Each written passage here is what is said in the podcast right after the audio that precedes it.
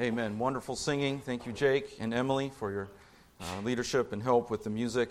And uh, what a blessing it has been already uh, to worship the Lord in singing. And uh, we are so thankful for God's blessings throughout the year. And uh, thank you for uh, the many guests and returning guests who are here with us today. If you're visiting here uh, with us for the first time, uh, if you don't mind taking a, a moment to fill out a guest card and uh, make sure that Uh, goes in the, the offering box there in the back. That way we have record of your visit with us. Uh, we'd greatly appreciate that. And uh, we have been blessed to have many uh, guests uh, in the last uh, several months. And I have a stack of, of cards in my office and, and uh, trying to uh, uh, keep up with them. Many uh, are coming regularly, and we thank you so much. And we appreciate uh, the regular attendance of our church family. And in times like these, uh, we need, we need the, the Lord. We need each other. Uh, we need our church.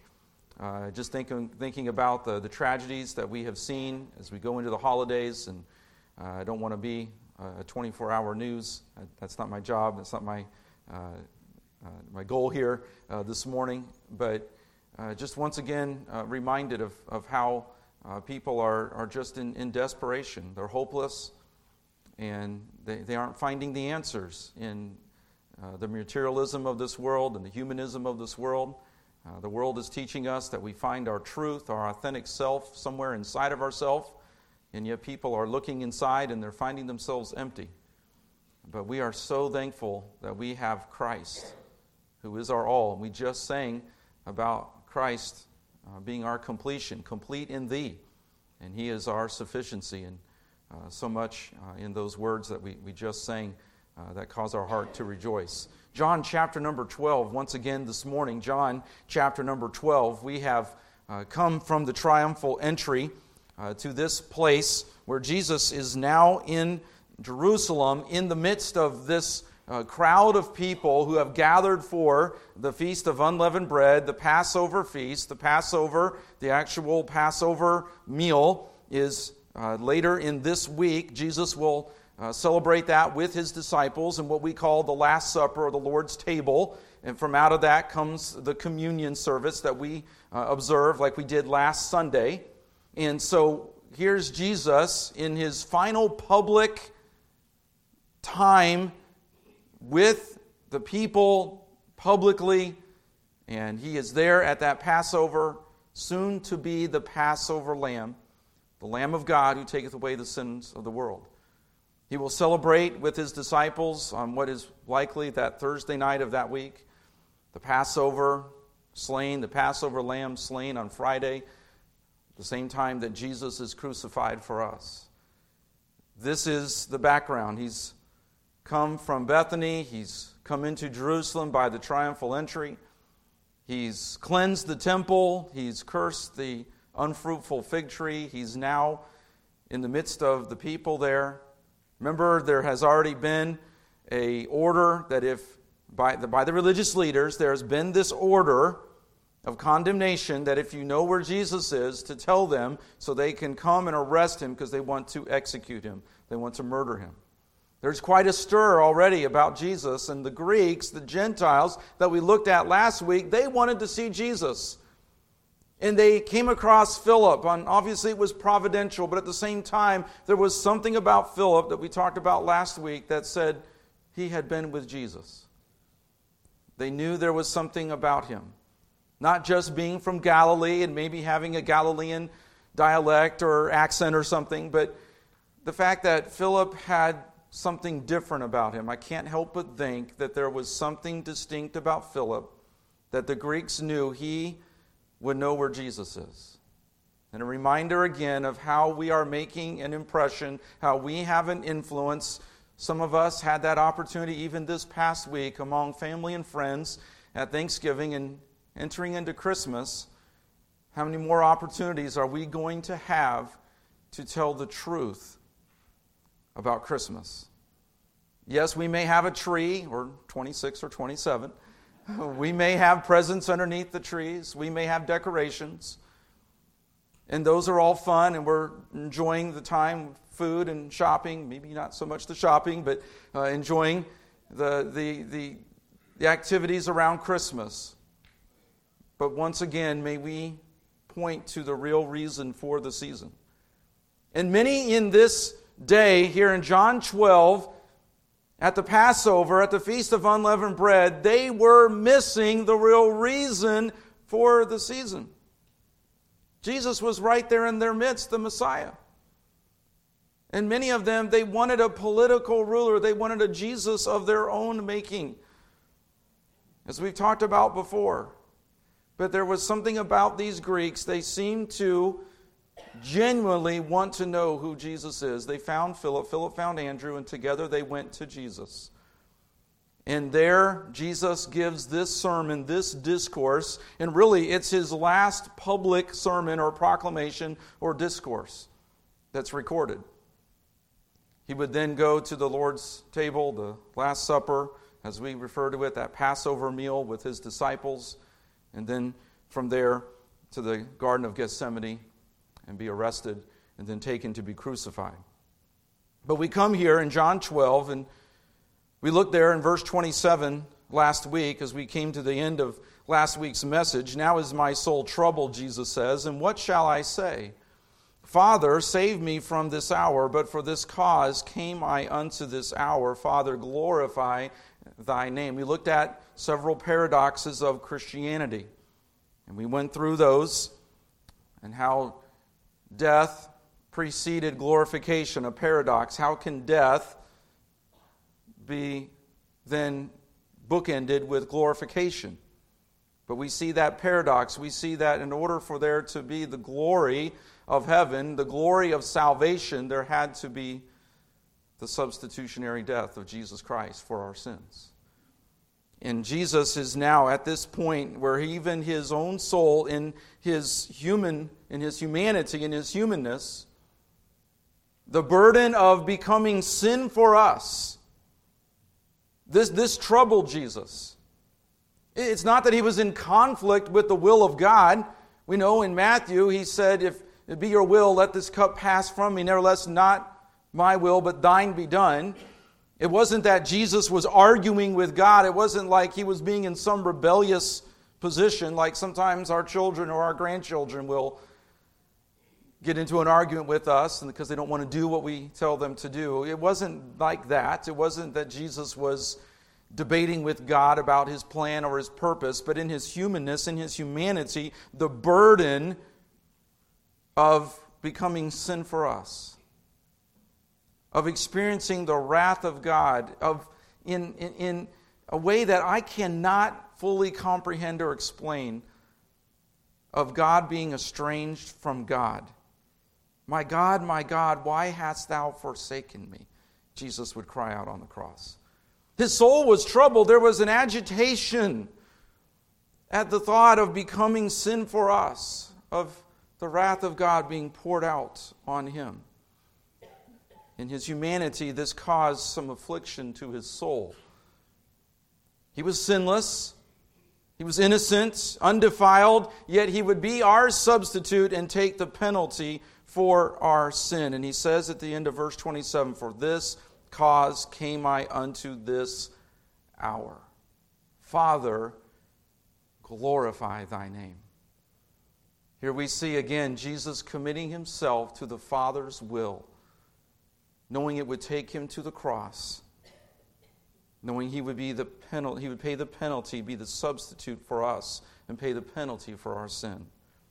At this point, we read there in verse twenty-eight that there was a voice from heaven in an answer to Christ's prayer, Father, glorify thy name. The Father responds, then came there a voice from heaven saying, I have, glo- I have both glorified it and will glorify it again. This voice from heaven declared that God glorifies his redemption plan. He is glorifying, he is confirming Christ as our redemption for our sin. Here we see the confirmation of the Father. We see the confirmation of the Father. We have seen this before. Matthew three, in verse number sixteen, at Jesus' baptism, where John the Baptist publicly baptized Jesus. In Matthew three and verse sixteen, in the early days of Jesus' public ministry, we read in Matthew three and verse sixteen, and Jesus, when he was baptized, went up straightway out of the water. Baptism by immersion. If I can put in a little plug there for Baptist distinction. And Jesus, when he was baptized, went up straightway out of the water, and lo, the heavens were opened unto him. And he saw the Spirit of God descending like a dove and lighting upon him. And lo, a voice from heaven saying, This is my beloved Son, in whom I am well pleased. Early in Jesus' public ministry, the Father confirms the mission, the redemption plan that he has given to his Son, Jesus Christ, who was fulfilling the perfect will of God. But that confirmation comes again in Matthew seventeen, in verse number five, at the Mount of Transfiguration, where we read, While he yet spake, behold, a bright cloud overshadowed them, and behold, a voice out of the cloud which said, This is my beloved Son, in whom I am well pleased, hear ye him. Once again, the Father publicly confirms Jesus Christ and his redemption plan, and Christ as his Son, fulfilling God's redemption plan in paying the penalty for our sin, going to the cross and being our substitute. And then here we are again at the end of Christ's earthly ministry. So at the beginning, somewhere towards the middle to the latter third of Jesus' earthly ministry, and now here at the end, the Father makes another public proclamation confirming Christ as his Son, fulfilling God's will and God's redemption plan to die on the cross for our sins and pay sin's penalty for us. The people were confused. Verse twenty-nine, the people therefore that stood by and heard it said that it thundered. Others said an angel spake to him. Jesus said in verse thirty, This voice came not because of me, but for your sakes. So there seems to be that the spiritually minded understood what this was all about. But the natural man, the unspiritual, they did not. They took it as some angelic voice or maybe a thunderstorm, thunder. But Jesus was saying this was for your sakes. This was for you to once again understand who I am and why I am here. I can't help but make a little bit of an indirect application here, a secondary application. I see the, the Father, God the Father, confirming his Son, and I can't help but think of the importance of us as dads in confirming our sons in the will of God, in pointing them to the Savior, and pointing them to the will of God, and pointing them to the Word of God, and being the right example of doing the will of God, humbly and graciously depending upon the Lord. And as they see our dependence upon God, as they see us fulfilling the will of God and being obedient, then as they make decisions in the will of God and in obedience, we confirm them in that. How important that is, especially in our culture where many of these mass shootings, I think there are twenty-seven that have been recorded, I forget in the in in, in so many years, I, I don't remember the exact survey. And all twenty-seven of them were by young men or younger men who had lost the meaning of life, who had lost their purpose of life, who didn't know why they were here, where they were going.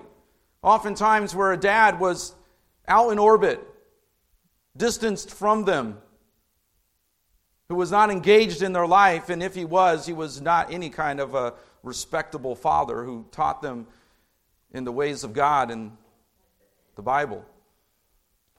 And these young men are in desperation, murdering because they have nothing else to live for. How sad. We're in a crisis of masculinity in our culture today, and it's a burden on my heart.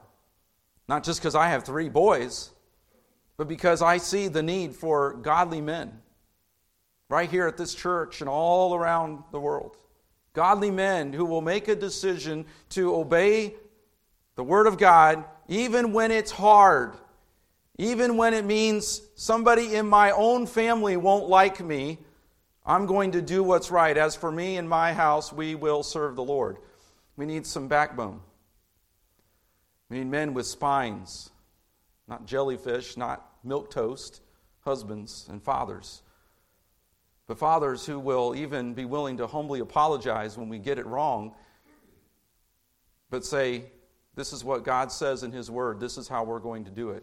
And we're going to obey the Lord, and we're going to do His will, even if it hurts, even if it's hard. God the Father confirmed Christ. Christ was the perfectly obedient Son, fulfilling all the will of God, even to the cross. And we see the Father confirming Him at the beginning, toward the middle, or last third of His ministry, and also at the end, right before He goes to the cross. We see that Jesus Christ is the perfect and the full fulfillment of all the prophecy, as we already looked at a little bit in the triumphal entry. And we see that all coming to this hour, to fulfillment at this point in history. It's incredible, the providence of God. It's incredible, the redemption plan of God. And we see the confirmation of the Father in it. But then we see in verses thirty through thirty-three, we see the judgment of the cross. The judgment of the cross. A little bit of a negative here, but it's really not a negative when we think about it in its entirety, and we really look at it from the right perspective. We see here the salvation that Christ is offering to the world. But that salvation, when it is rejected, becomes a judgment. Verse thirty, excuse me, verse thirty-one. Now is the judgment of this world. Now shall the prince of this world be cast out. And I, if I be lifted up from the earth, will draw all men unto me. We see the judgment of the world. The judgment of the cross is, first of all, the judgment of the world there in verse thirty-one. That word judgment is the word that we get our word crisis. So this moment... This moment in history represents the moment of the crucifixion here in these final days before Christ is crucified. We see this moment representing the greatest crisis in all of human history. And some of us who are history buffs, we point to various wars and conflicts. We might point to the Protestant Reformation. We might point to lots of different places in history that were crisis moments. Yes, we feel like maybe the last six, eight, ten months, well, two and a half, three years, we've been in crisis mode to some degree here in the world. And we sense a power struggle. The kingdoms of darkness opposing the kingdom of light, God's kingdom. We sense that even now, maybe more so than we ever have. But here is a moment of crisis, the greatest crisis in all of human history. See, the crucifixion wasn't an accident. It's a critical point of decision for all people. The judgment of the world, the judgment of the cross, is that the acceptance or rejection of Christ determines the eternal destiny of every man and woman for all time. Of all ages. This is the moment. See, Christ came to save. He said that He didn't come to condemn the world, but that the world through Him might be saved.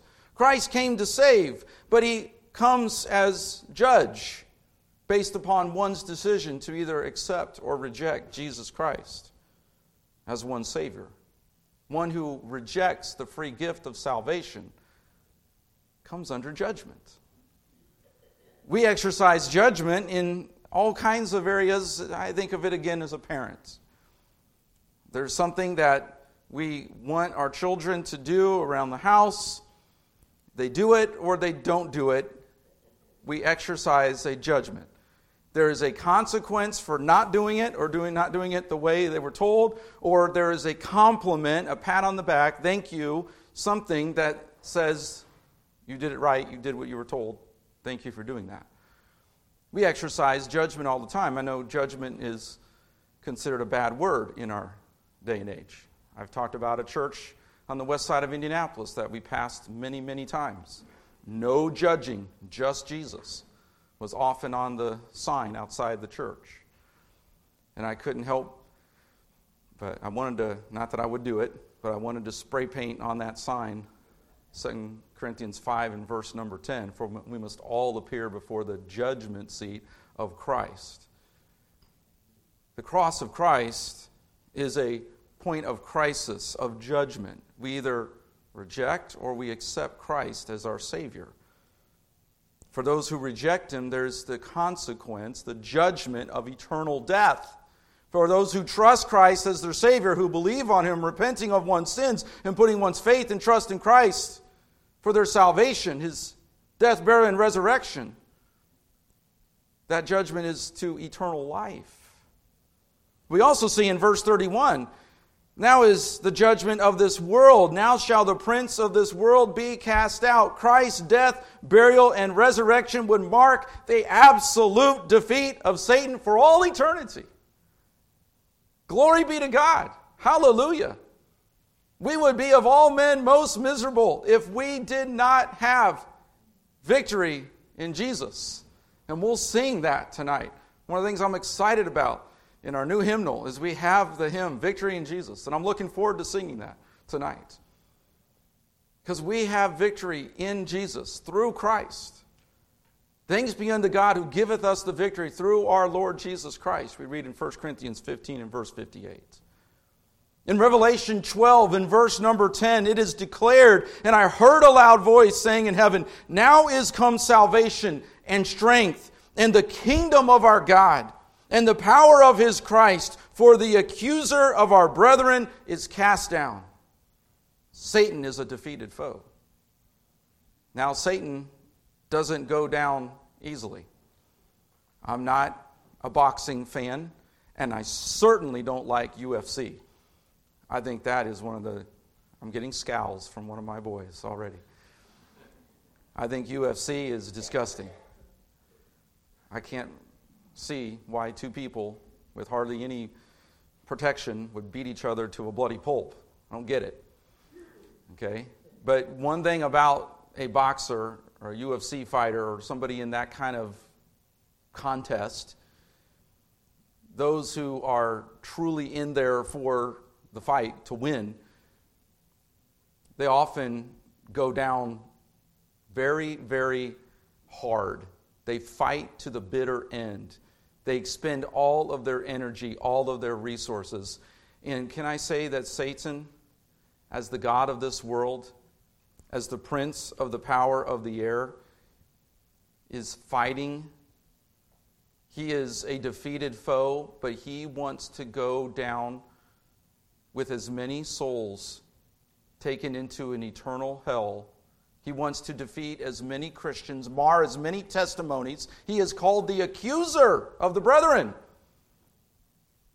And none of us like gossip. We believe way too much gossip. We practice way too much gossip.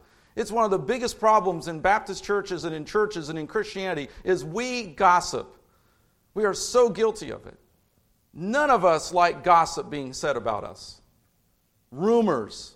Many times we believe things, we're not a part of the solution, we're not a part of the problem, and we hear things, and people have spin machines, like the politicians. And we'll make somebody feel or look as bad as they possibly can because we can't stand them. And gossip, we I dealt with it every year as a principal of a school. Gossip that would be sometimes based on very little, if any, fact. And it was damaging, it was devastating, it hurt feelings. And I would sometimes end up in long conversations with students, and sometimes I would get that call from the parent and then have a meeting. And I'd be trying to unravel months sometimes and years of gossip. And Satan is gossiping against us, accusing, saying all kinds of horrible things about us, like he did Job. That man, he's only serving you because you've blessed him, you've made him wealthy. And isn't it a glorious thing to know that Satan's mouth of accusation is shut up because we are clothed in the righteousness of Christ. And no weapon formed against us shall prosper. I know that's specifically referring to Israel. But the application to us that the accuser, his mouth will be stopped. The things that he says against believers, those things are shut down by the blood of Jesus Christ, the righteousness that we are clothed in, not our righteousness, but his righteousness. So that once saved, always saved. That's not a license to sin. That's not a liberty for us to go out and do whatever we want. No, that actually would be an evidence that we're not born again. But the fact that we are in him protects us from the god of this world and the prince of the power of the air. He is a defeated foe. Satan is cast down, we read here in verse thirty-one. And then in verse thirty-two, we see the drawing of men.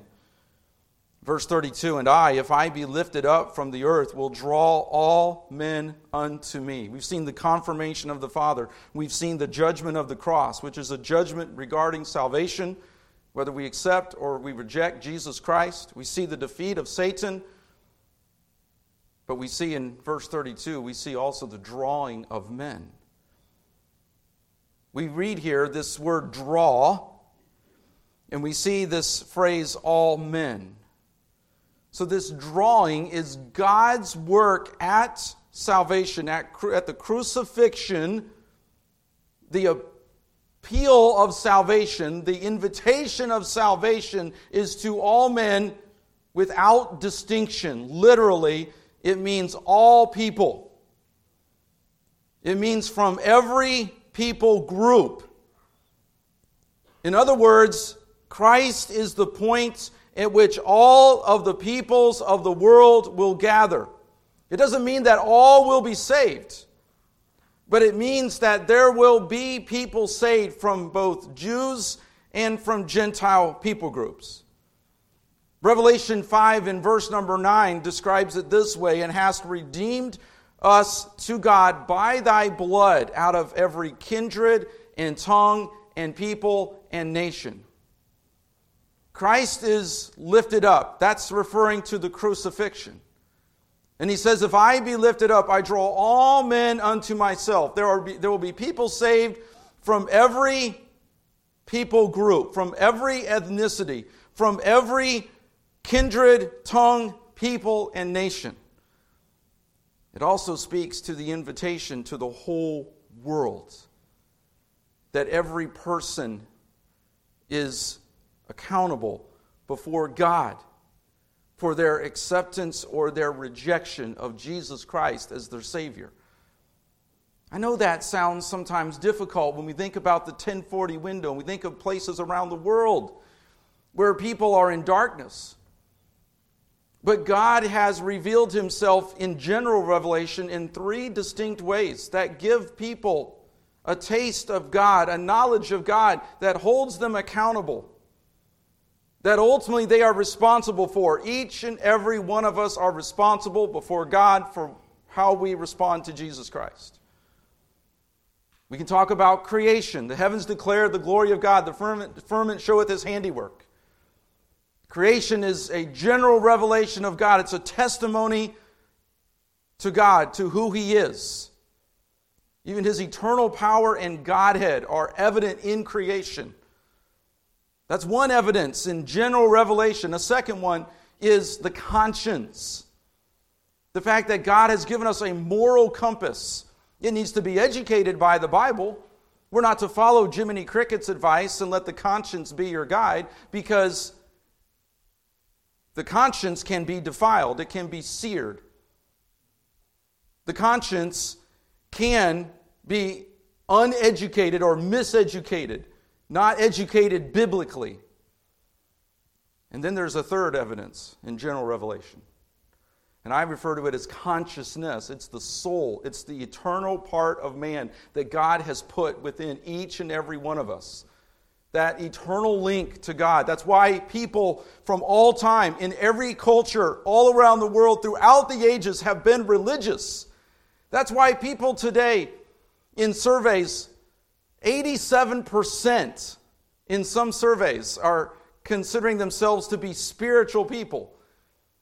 But the percentages are much lower when it comes to being religious, practicing some kind of religion. What does that say? I think the other thirteen percent are just in denial, because one hundred percent of us are spiritual beings because we have an eternal soul. We all want to know why we're here, where we came from, where we're going. There is a desperate search for the meaning of life, and we have the answer right here in the Word of God, found in Jesus Christ. God is drawing all men unto Himself through Christ in the crucifixion. We read elsewhere in, I forget now if it's First or Second Corinthians, but God is in the world reconciling us to Himself. And we are given the ministry of reconciliation. We are ambassadors for Christ.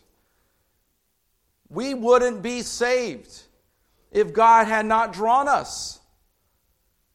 And I'm not here to get into all of the theological systems and arguments about that. That's not my point at all. My point is that the Scripture says that if I be lifted up, I would draw all men unto myself. Every person is responsible before God for their acceptance or their rejection of Jesus Christ. There's no excuse. We see this drawing of men in verse thirty-two. But then in verses thirty-four through thirty-six, we see the identity of Christ. We've seen the confirmation of the Father. We've seen the judgment of the cross. We've seen the drawing of men. But then we see the identity of Christ. Let's drop down to verse thirty-three. This He said, signifying what death He should die, speaking of His crucifixion. The people answered Him, we have heard out of the law that Christ abideth forever. And how sayest thou, the Son of Man must be lifted up? Who is this Son of Man? This phrase, Son of Man, is used eighty-three times in the Gospels. It is a messianic phrase, a messianic title for Christ, used in Daniel seven, verses thirteen and fourteen. Jesus uses this title eighty-three times in the Gospels. It was a title of humility that identified Him with mankind, yet it was a unique title, a unique title that only He used. And this question was one that Christ had even asked His disciples in Matthew chapter sixteen, whom do men say that I am? And Peter declared, and similarly Martha declared in John eleven, Peter said, thou art the Christ, the Son of the living God. Martha proclaimed very similarly in John eleven. Christ had clearly identified Himself as the Messiah. The Old Testament prophesied clearly regarding the Messiah. But see, there was a tradition, there was a misunderstanding of Scripture that the Messiah would never die. So when we read here, the people, therefore, that stood by and heard it said that it thundered. I'm sorry, I went too back to went too far. Verse thirty-four. The people answered Him, we have heard out of the law that Christ abideth forever. The Messiah, Christ, the anointed one, abideth forever. How sayest thou, the Son of Man must be lifted up? Who is this Son of Man? What they are talking about is a misunderstanding about the eternal nature of the Messiah. Isaiah nine and verse number seven, a verse we often refer to at Christmas. Of the increase of His government and peace there shall be no end, upon the throne of David and upon His kingdom, to order it and to establish it with judgment and with justice from henceforth, even forever. So then we also see in Ezekiel thirty-seven and verse twenty-five that God promised a descendant of David would rule forever. Psalm eighty-nine, verses thirty-five through thirty-seven, indicate the same. But what were the people looking for? They were looking for a political ruler Those who had not trusted Christ as their Savior, who did not see Him as the Messiah who must suffer, who overlooked Isaiah fifty-three and many other prophetic passages that speak to the Messiah suffering and dying and being the vicarious atonement for our sins, overlooking even the Passover lamb that they were about to offer, even overlooking the symbolisms and the meanings of the offerings and all that they were doing, even in that feast, who had been there year after year. Three times the Jewish males were to report to Jerusalem to come and gather for significant feast days that all spoke to the Messiah who would die for our sins. As John the Baptist again proclaimed, "Behold the Lamb of God who taketh away the sin of the world." They were missing the meaning. They were missing the true Messiah. Who is this Son of Man? He should live forever. How can you talk about dying?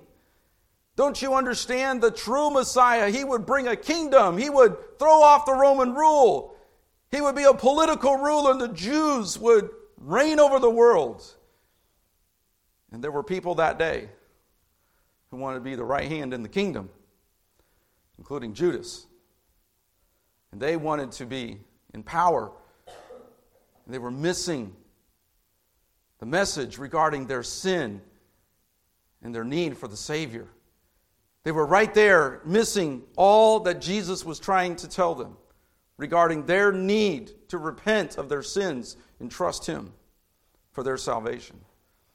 But isn't that what people do today? Cherry pick verses, reinterpret verses, take Scripture and rip it out of context. That's why it's so important that we interpret Scripture by Scripture. It's why it's so important that we preach and teach the whole counsel of God here. We have a lot of believers. They know about six verses, John three sixteen and about five others. And they throw them out. Romans eight and verse twenty-eight, that kind of covers, that's the blanket verse for everything, right? We know that God will work all things together for good to them that love God, to them who are the called according to His purpose. But we don't like verse twenty-nine, where we're told that that conforming is into the image of His Son. We don't like it when that conforming says to not be conformed to this world. There are all kinds of cherry-picked verses that are out there, and people have them on their social media, and they have them on their walls, and people, I, I've known, I've known someone, friend of our family, and she's just continued, she continues to be overwhelmed by the amount of Scripture that my mom knows. How do you know all that Scripture? Why do you even need to know all that Scripture? I've lived all these years and I've only known these handful of verses. Whoever taught you all that? Statements like that, even these many years later.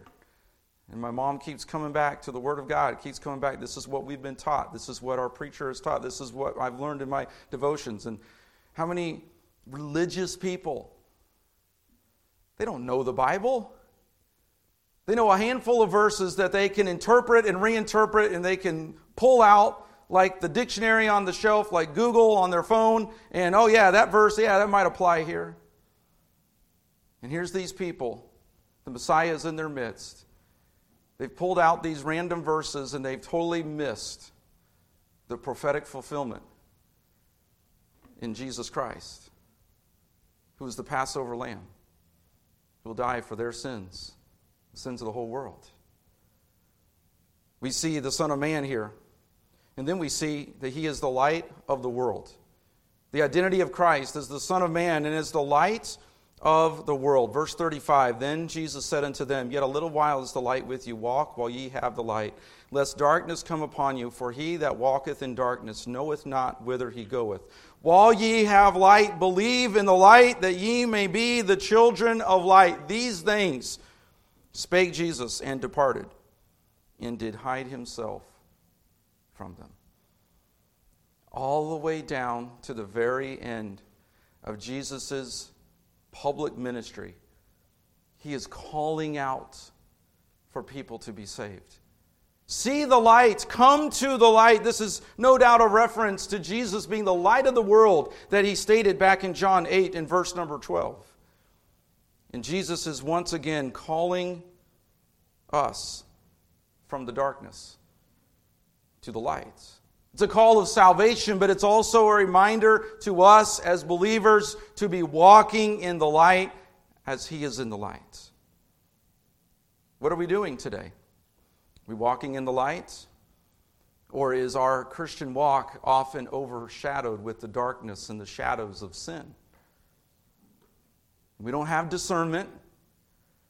We don't even know which way is up sometimes when it comes to just simple acts of obedience and faithfulness, because we're so catechized and taught by the world, by the darkness. And I don't know about you, but I love coming to church, and not just because I'm a preacher. I love being around the people of God, and I love being in God's Word, because it does so much for my soul. And being around all of you people helps me, because I'm a sinner. I'm a mess. And I need to be around God's people regularly, consistently. And I need to be in God's Word personally. I was taught in Bible college and seminary, you give out of the overflow of what God is doing in your life. And if I ever come to church, if I ever preach God's Word, and I do it from the dregs of the barrel, shame on me. And I will be responsible before God for that. But we need, in this dark world where we have so much filth, it's like walking sometimes through a sewer, a dirty ditch, when we go through this life. And Jesus, once again, yes, it's a call to salvation, but it's also a call to us to continually, faithfully, consistently walk in the light, in the light of God's Word, and to be faithful and obedient to His commands, to His principles, and to His promises. Let's pray. Lord, we thank You that Your Word so clearly speaks to us, that Your life, that Your lessons, Your words get to the very nitty-gritty of our heart, that pierce even to the joints and the marrow and the thoughts and the intents of our hearts, Lord. Help us to walk in the light of You and Your Word. Help us, Lord, to share the light of Jesus Christ to a lost and dying world around us. Lord, as You gave in this last final public proclamation, this last final public sermon, appealing, crying out for those there in the hearing of Your words that day and through the preservation, inspiration of God's Word to us today, calling out for salvation, to believe, to receive Christ, to not turn away, but to turn to Christ. Lord, if there's someone here who has not turned to You in saving faith, may today be the day that they repent of their sins and place their faith and trust in Jesus Christ. Lord, as believers, Lord, do a work in our hearts. Help us, Lord, to be renewed in our walk in the light of You, of Your Word, and faithful in obedience. In Jesus' name we pray. Amen. Jake is going to come and lead us if we'll take our hymnals. And for our closing hymn, we'll turn to three hundred fifty-two. We'll stand, if you would, and turn to hymn number three hundred fifty-two. We'll sing stanza three of Now I Belong to Jesus. If God has spoken to your heart, you can do business with the Lord even as we sing. If we can help you in any way after the service, we'd be happy to do so. Jake's going to come and lead us. three hundred fifty-two, Now I Belong to Jesus, stanza number three.